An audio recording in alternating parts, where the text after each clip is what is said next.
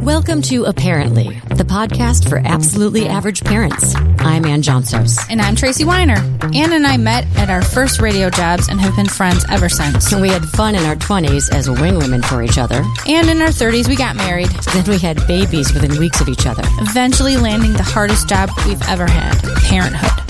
Our kids are 12 and 10, but we'll talk about everything from babyhood to menopause. We want to discuss topics that interest us and you and bring some knowledge to other average parents. We make it look easy. We make it look good. Yeah, we're average, not experts. So we'll talk about the topics with people who know what they're doing. Yeah, we'll get the experts, and I'm sure to embarrass myself along the way. Yeah, after the first season, I'm pretty sure we already have. so, welcome to Apparently. We make it look easy. We make it look good. When everybody sees it, they stop and take a look. So celebrate yourself. Celebrate. So celebrate yourself. It's gonna feel so great. Apparently, we're not talking about sex enough. What? I don't mean the birds and the bees. I mean consent and assault and rights and respect. Okay. All right, so hearing the Dr. Christine Blasey Ford story, Oh, yeah. yeah, made me want to protect my girls. And then watching the now Supreme Court Justice Brett Kavanaugh's reaction made me worried about what we're teaching our boys.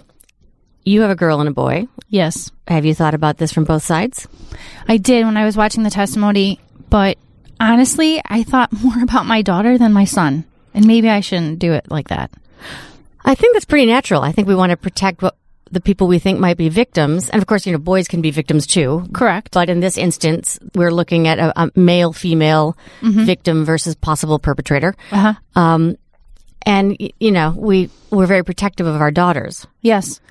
It's funny because I- have I have older friends uh, that have older kids, like high school, college, and the things that they're talking to their kids about, I, I, I'm like, oh my gosh, we have to we have to talk about like if they're drinking, to never put their cup down, or um, never take a drink from somebody, stuff like that. Like when they go off to college, I don't think my mom and dad had those conversations with me when I went to college. I'm, I know that they did not. my, my parents were like, don't Have drink. fun. Yeah. yeah. Yeah.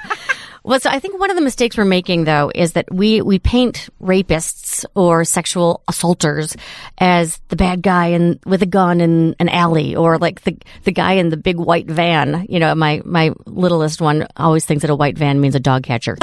Um, but our girls aren't expecting danger in social situations. They're expecting danger from strangers. They're expecting um, bad guys. Yeah, Do you think Kate has even thought about? not even a single no. She's she's living. And honestly, I I haven't gotten to that point either. I mean, they're in middle school, so I s- assume that come high school, I mean, there's no dating or anything that's going on. The, she's not even really. It's not even talking about boys that much right now. They're just all hanging out together in a group. At least, in, that's in my experience. I think uh, me too. I think um I think with Sophie, it's a pack of kids who've Yeah. been together for so long that they're sort of um they're not even aware of each other's gender yet. I mean, they know, but they're it's not Right. it's not on their radar. Right. Um, That's why I'm glad I have older friends that are going through this, so I can take notes when they're when they're going through it with their high school and college age kids, so I know what to expect when it comes time to have those conversations. Okay, so the flip side of this is when we paint these attackers as bad guys, the guys in the alley or in the white van, um, our boys are not even thinking about that. They're saying, you know, I'm a good guy. I would never, I would never be a bad guy. So I don't have to think about this at all. I don't have to think about consent. I don't have to think about, um, possibly reading the signs when someone is saying no. Um, I, I'm going to guess. Have you talked to Ethan about this? No, No no, not even on our radar, right? No. Because he's a good little guy. And why would you possibly bring this up? yes, I we have not had those conversations. So I think we're going to have an expert on. Um, let's face it, our kids are young, Right? but I think they're not too young for us to have these talks. And um, I know, I know, it's, it's kind of heartbreaking, but we talk about daily health topics like exercise and nutrition. Right. we should be talking about sex. We should be saying, just in everyday conversations, this is what goes on. Because if we don't, we make it sound like we don't want to or Yes. it's uncomfortable or there's some shame involved in it and then we don't we don't give the kids tools to talk about it when something happens. Yes. So or to feel like it that's there's an open door if something uncomfortable happened that they feel that they can come and tell us. Right, because one of the things you and I have talked about off the podcast is how do we get our kids to tell us if something happens? Because all we want to do is take care of them, right? Right. So if something did happen and they felt shame, uh, it breaks my heart because you know certainly you want to protect them from something happening, but you definitely want them to feel that they can talk to us if something does happen, right? Yeah, because don't I mean when the hearings went on on my um, Facebook feed, you know, all these people were telling stories of things that happened to them 30 years ago, and I'm like, oh my god, you've been holding on to that for 30 years, Right. and and it's just coming out now, and it's people that I knew and went to school with, and I was like, what? Right. And then people say, well, why didn't you talk about it sooner? Which also breaks my heart because that somehow seems to be blaming the victim. Yes. Um, so we are going to talk to our expert here. Nicole Cushman has 18 years of experience as an educator and trainer in sexual and reproductive health. Uh, she's served as director of education for Planned Parenthood Federation of America and co-chair of the Sexuality Task Force at the American Public Health Association. And now she's the executive director of Answer. And Answer is an award-winning national organization providing sexuality education resources to millions of young people and adults every year. So, hi, Nicole. Hello. Hello. Welcome to the show. Um, all right, let's start with the basics, Nicole, because we are we educate uh, just average parents. We're absolutely average parents. So we we start low and we we aim high. Um, so how pervasive is sexual assault in our country? It's a great question. First of all, I would say just from listening to the two of you talk, you are above average. Certainly, uh, you're thinking about all the right questions here, and you know your your hearts are in the right place, and you've taken a really good first step by having this conversation. Okay. Um, in terms of prevalence, we know that sexual assault is a truly underreported experience, and that is precisely because of some of the shame and stigma that you already mentioned. A lot of young people and adults do not feel comfortable coming forward about their experiences because they fear that they won't be believed or that they will be blamed as victims. Uh, what I can tell you is that it is a far too common experience. You know, I, I read somewhere that uh, CDC, uh, Centers for Disease Control, uh, estimates that approximately one in six boys and one in four girls are sexually abused before the age of 18. Is that is Yeah. that in line with what you know? Yeah, those are certainly the most accurate data that we have. And but as you say, underreported, so it's probably worse than that. Exactly. Ugh. I've heard the term rape culture. Could you explain what that means? Sure. So, rape culture refers to a sort of set of beliefs that are really pervasive in our society that allow crimes like rape, sexual assault, or sexual harassment to not only go unpunished and unnoticed, but to actually be accepted and condoned as sort of the normal order of things. So sentiments like boys will be boys or you know this is just teasing are pretty common beliefs that underlie a broader cultural system that normalizes sexual violence and contributes to some of this victim blaming and not believing survivors when they come forward. So, like stereotypes, boys will be boys. Yeah, definitely. That's one example of a pervasive belief system that's part of rape culture. Okay. I read somewhere that you said the sexual assault problem could be solved with better sexual education. What are we teaching now, and what do we need to be teaching as opposed to what we're teaching now? Well, a lot of our sex education really focuses on preventing unintended pregnancy and STDs. And those are certainly really important goals, really important topics to cover. But we're leaving out so many of the social and emotional aspects that surround sexual health that really have to do with relationships, communication, and consent.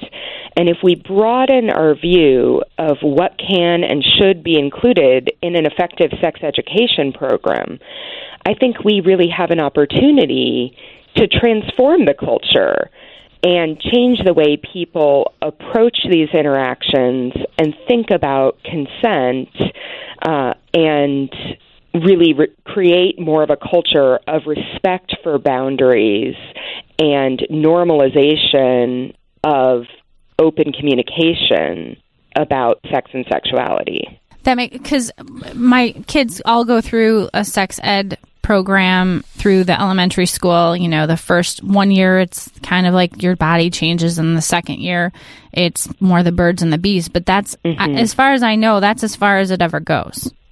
Yeah, that's pretty common, especially for older elementary or middle school grades. We talk about puberty, we talk about pregnancy and reproduction, and then hopefully, as our kids progress into high school, they get more uh, sophisticated information about birth control methods and STDs, but we're doing them a disservice if we're not also talking about consent and about sexual violence in that same context. It's funny you bring up the word consent because I I was on uh, social media last night and I was watching this article or reading this article about this teacher in Los Angeles. Um, you may have even seen this too. Um, she was a third grade teacher and she was talking, you know, after the Kavanaugh hearings and stuff. She decided that she was going to talk to her third grade class about consent. Nothing sexual, not, but just literally talk about physical interactions and how you deal with kids on the playground and when you ask them and what boundaries are and, you know, hugging or touching or just asking to borrow things or telling secrets and stuff like that and how you can read body language of your classmates when they say yes or when they pause and they're like, mm, okay, you know, you can borrow my eraser or whatever that that type in that context. So you're already starting. She's already talking about consent when they're 8 mm-hmm. and I think that's a pretty powerful lesson to know and, and putting it in a different context about just the way you interact with other people. Absolutely. These are topics that we need to start addressing from the youngest ages, but doing it in age and developmentally appropriate ways. So, for younger kids, we should be talking to them about how they play with their friends, how they interact with their classmates, and with their siblings.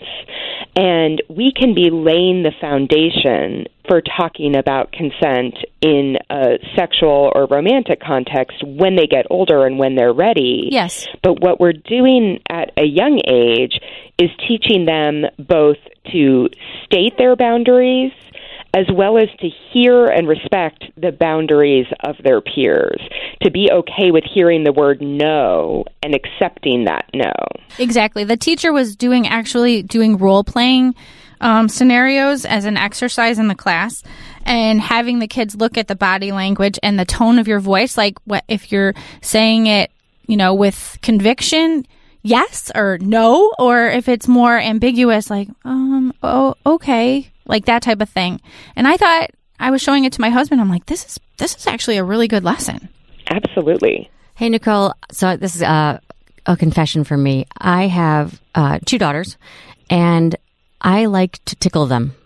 And they, this is a good one. I know. And here's the thing: like they, they'll be like, "Don't tickle," but then they love it. I mean, or I mean, my, when I read their body language, I know they like this interaction because it's it's it, informal and we've broken down all the whatever discipline and you know, I'm I'm kind of the the hard hardcore mom. Um, am I not allowed to tickle them anymore? No, uh, but I think that it warrants a conversation. So I think that you can talk to your daughters in a neutral context, not when you're playing Tickling. around, not when you're tickling, and say, you know, I realize that I might be making you feel uncomfortable and I don't want to touch you in any way, whether that's tickling or giving you a hug, if you don't want that kind of touch at that moment. So, what I'm going to do in the future is if you say no, if you say stop, even if I'm not sure and I think you might be joking, I'm going to stop. Because I think those words, no and stop, are really important, and they're words that we want to take seriously. And so you can come to some agreement with your daughters about how you're going to play in the future and what words really signify stop. And you can set up some boundaries so that they feel like their bodily autonomy will be respected. That's a perfect example. That's Right. happened in my house, and you can tell when when Ethan will be like, "Stop," Yeah. and you know he he's not messing around. He's like, "Knock it off." Same side of this is when someone comes over and you say, "Give grandma a hug," Right. Ooh, right? Yeah. Because because if a like, kid, come on, show grandma that. yeah. So if a kid doesn't want to hug grandma, which is a shame because grandma's great, um, but we shouldn't we shouldn't tell them to hug people, right? Right. You can give them some alternatives. If you can tell that they're really not up for a hug, you can say, How about a high five or a handshake or maybe just a smile and a wave? right, makes sense. As much as grandmas want hugs, you know, because they do. But you know, we it's a different world. You know, when we were kids. And Tracy and I are probably a little older than you, Nicole. Um, but you know, it was kind of mandatory. You gave grandma. Oh a yeah, hug. there was no there was no condition. You did it. Yeah. Um, but we need to be teaching them the, the autonomy that you talked about. Exactly. All right, Nicole. So, you know, I, I researched you, I stalked you, um, and, and I saw that you talked about taking this message, these messages online where the teens and the tweens and even younger kids are. Um, tell us about Amaze. Sure. So, Amaze is a series of animated videos that are available both on YouTube and at amaze.org. And they're really tailored for young people ages 10 to 14. They cover a broad range of topics about puberty, relationships, sexual health, and we also talk about things like consent and sexual assault. They're short, two to four minutes. They're very funny. They're designed to be engaging for young people in this age group. Sure. And they're also designed to be conversation starters for families and for educators to use them at home or in the classroom. So we hope that these are a good resource for parents to sort of open up those difficult conversations, have a reliable, accurate resource to point to. And on the website, on amaze.org, we also have some additional talking points, some FAQs that can help guide the conversation further. I like the tagline, uh, more info, less weird, which is great because um, talking to mom and dad about sex can be weird, but kids need to learn about it. So, uh, are you saying should parents watch these videos with their kids or should they watch separately and then sort of just broach the topic after watching? Uh, How do you how do you suggest using Amaze? Yeah, it depends on your comfort level. I definitely would recommend that parent wa- parents watch them alone first, just so you're familiar with the content Sure. and prepared for the conversation. But if you feel like it's um, something that will be acceptable and normal in your family to sit down and watch them together, that's a great way to start the conversation. If you don't think your kids are ready for that, you can send them a link, ask them to check it out on their own, and then look for an opportunity for the follow up conversation later. You can look for those teachable moments. And maybe that's, you know, when a certain topic comes up in a TV show that you're watching together. Maybe it is discussion of some of the news and what's been going on with things like the Kavanaugh hearings. That can provide the perfect opportunity for you to jump in with some of those key messages that you want to land about consent and about sexual assault. So you just brought up Kavanaugh. Um, what can we tell our girls after Me Too and Kavanaugh, and the, and even if we're not um, putting them in front of the TV or in in front of the radio, what can we tell them about avoiding sexual assault? And you know, my our girls are twelve, but let's talk from ages ten to 16, 18. You know, do you do you have some guidelines you would offer teens and tweens about avoiding the situations? Sure. I mean, I think the most important thing is for your kids to know that you're a safe person to talk to and that you will believe them no matter what.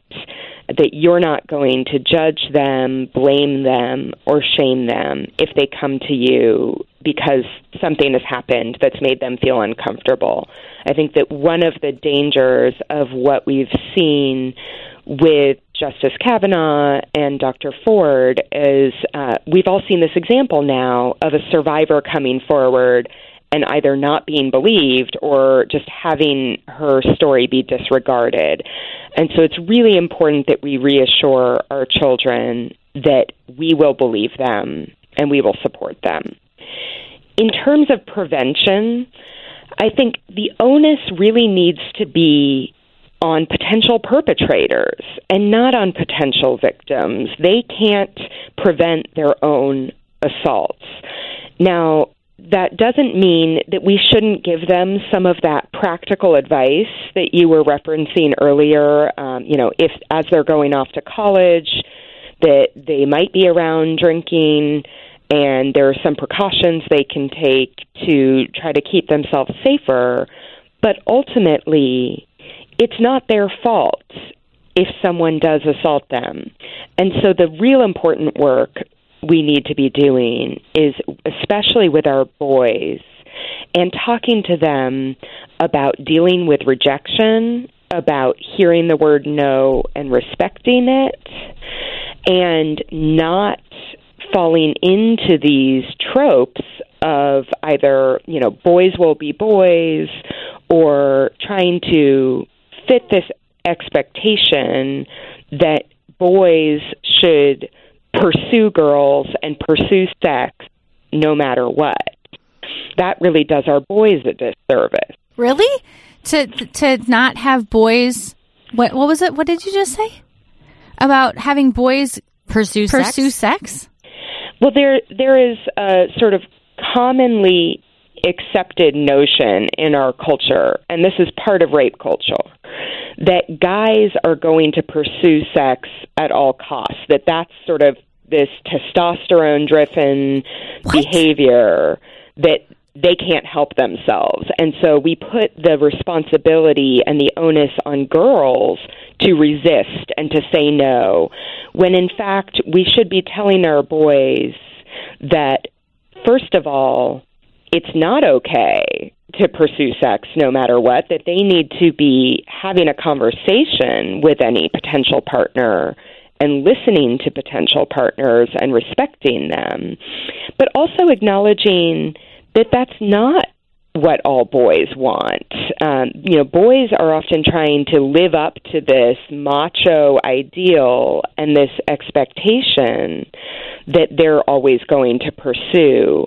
When in fact, many boys would rather take things slower and really build a relationship. And so we want to support the development of that kind of healthy intimacy in our boys. Nicole, Okay. I get what you're talking about. I'm, I'm thinking of like the, the movie Grease, where Danny is trying to cop a feel in the car, or even like Cary Grant, you know, making the first move. In our depiction of uh, enter- entertainment, any media, it's often the boy who makes the first move. It's the boy who proposes. It's the boy who asks the girl to prom. Not always, right. but it has been traditionally the boy is the not aggressor but the asserter um, and girls say yes or no and that does it puts them in, in roles and, and the girls have to say no rather than just letting each of them come to it neutrally Exactly. And then girls will often internalize this responsibility to say no and feel like it's their fault if they get assaulted because they weren't strong enough, right? They they didn't stop the assault from happening. Okay. So, can you suggest any resources for parents and kids when it comes to assault? Like, other than Amaze is to start the dialogue, but are there other resources online Yeah. or organizations? Yeah, so another one of our resources for older teens, high school age, is called Sex Etc. That's S E X E T C dot org.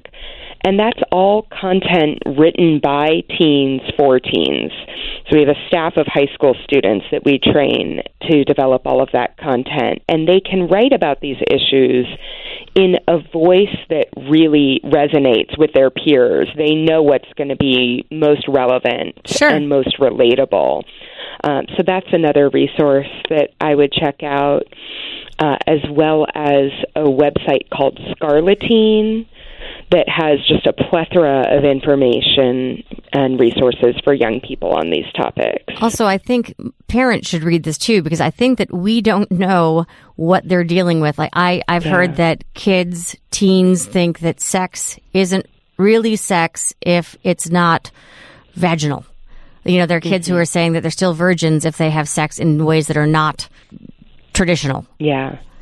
And we have a video at Amaze about virginity and, and the challenges with really defining virginity uh, and how that term isn't always so useful. Ugh. Okay. Gosh, I gotta, I gotta watch that. You've mentioned that sexual education needs to have inclusion. Um, I think we need to reiterate that. What groups do you think are, are being left out of the national conversation, and how can we change that? Yeah. There's often an underlying assumption of heterosexuality, both in our sex education programs and the way we approach these conversations about consent and sexual assault. So it's really important that we don't make those assumptions and we ensure that LGBTQ young people feel included in the conversation and that their experiences are recognized and valid as well. We know that queer young people actually experience sexual violence at higher rates mm-hmm. than their straight peers. So it's really essential that we're paying attention to having inclusive resources and inclusive conversations. Okay, that makes sense. Yeah, totally. Um, all right. So Nicole Cushman, executive director of Answer, which is a national organization providing sexuality education to millions of young people and adults every year. Thank you so much for joining us, Nicole. Thank you for having me. Thanks, Nicole. All right. So apparently, My gosh. I know we need to talk about things, and I think we can use the examples from that third grade teacher, and we have to start talking now. We should totally link that that Huffington Post article about that teacher because the whole article is just. I, I could even do that at home. Like it could be a lesson at home. You don't even have to have a teacher do it. You can just take these lessons and ideas and concepts and and and make it around the dinner table conversation. Absolutely, and with with our husbands too, because we're moms and we're pretty um, we're very involved. But you know, to have male perspective, Yes. super helpful. And, you know, Yes. I think my girls could learn a lot from what their dad considers appropriate or not. Correct. And for my son, he would want to hear it from dad too, like have the benefit of both parents doing it. So. Absolutely. we talked about transgender and gender fluid. Uh, we did an episode on that, and um, I'm sure we're going to be talking about the birds and the bees soon, um, because that's something right now for me um, in fifth grade that's happening really soon. the, the class. Reluctantly. Yes. So, um, anyway, we'd love to hear from you and what you think about all things parenting. So you could shoot us an email at what's our email? Apparently podcast at gmail.com check out our Facebook page. Um, it's pretty active there. Or you could give us a call. We have our new phone number 331 704 0046. This is a WGN Plus podcast. I'm Ann Johnsos. And I'm Tracy Weiner. Thanks for listening to Apparently. We make it look easy. We make it look good. When everybody sees it, they stop and take a look.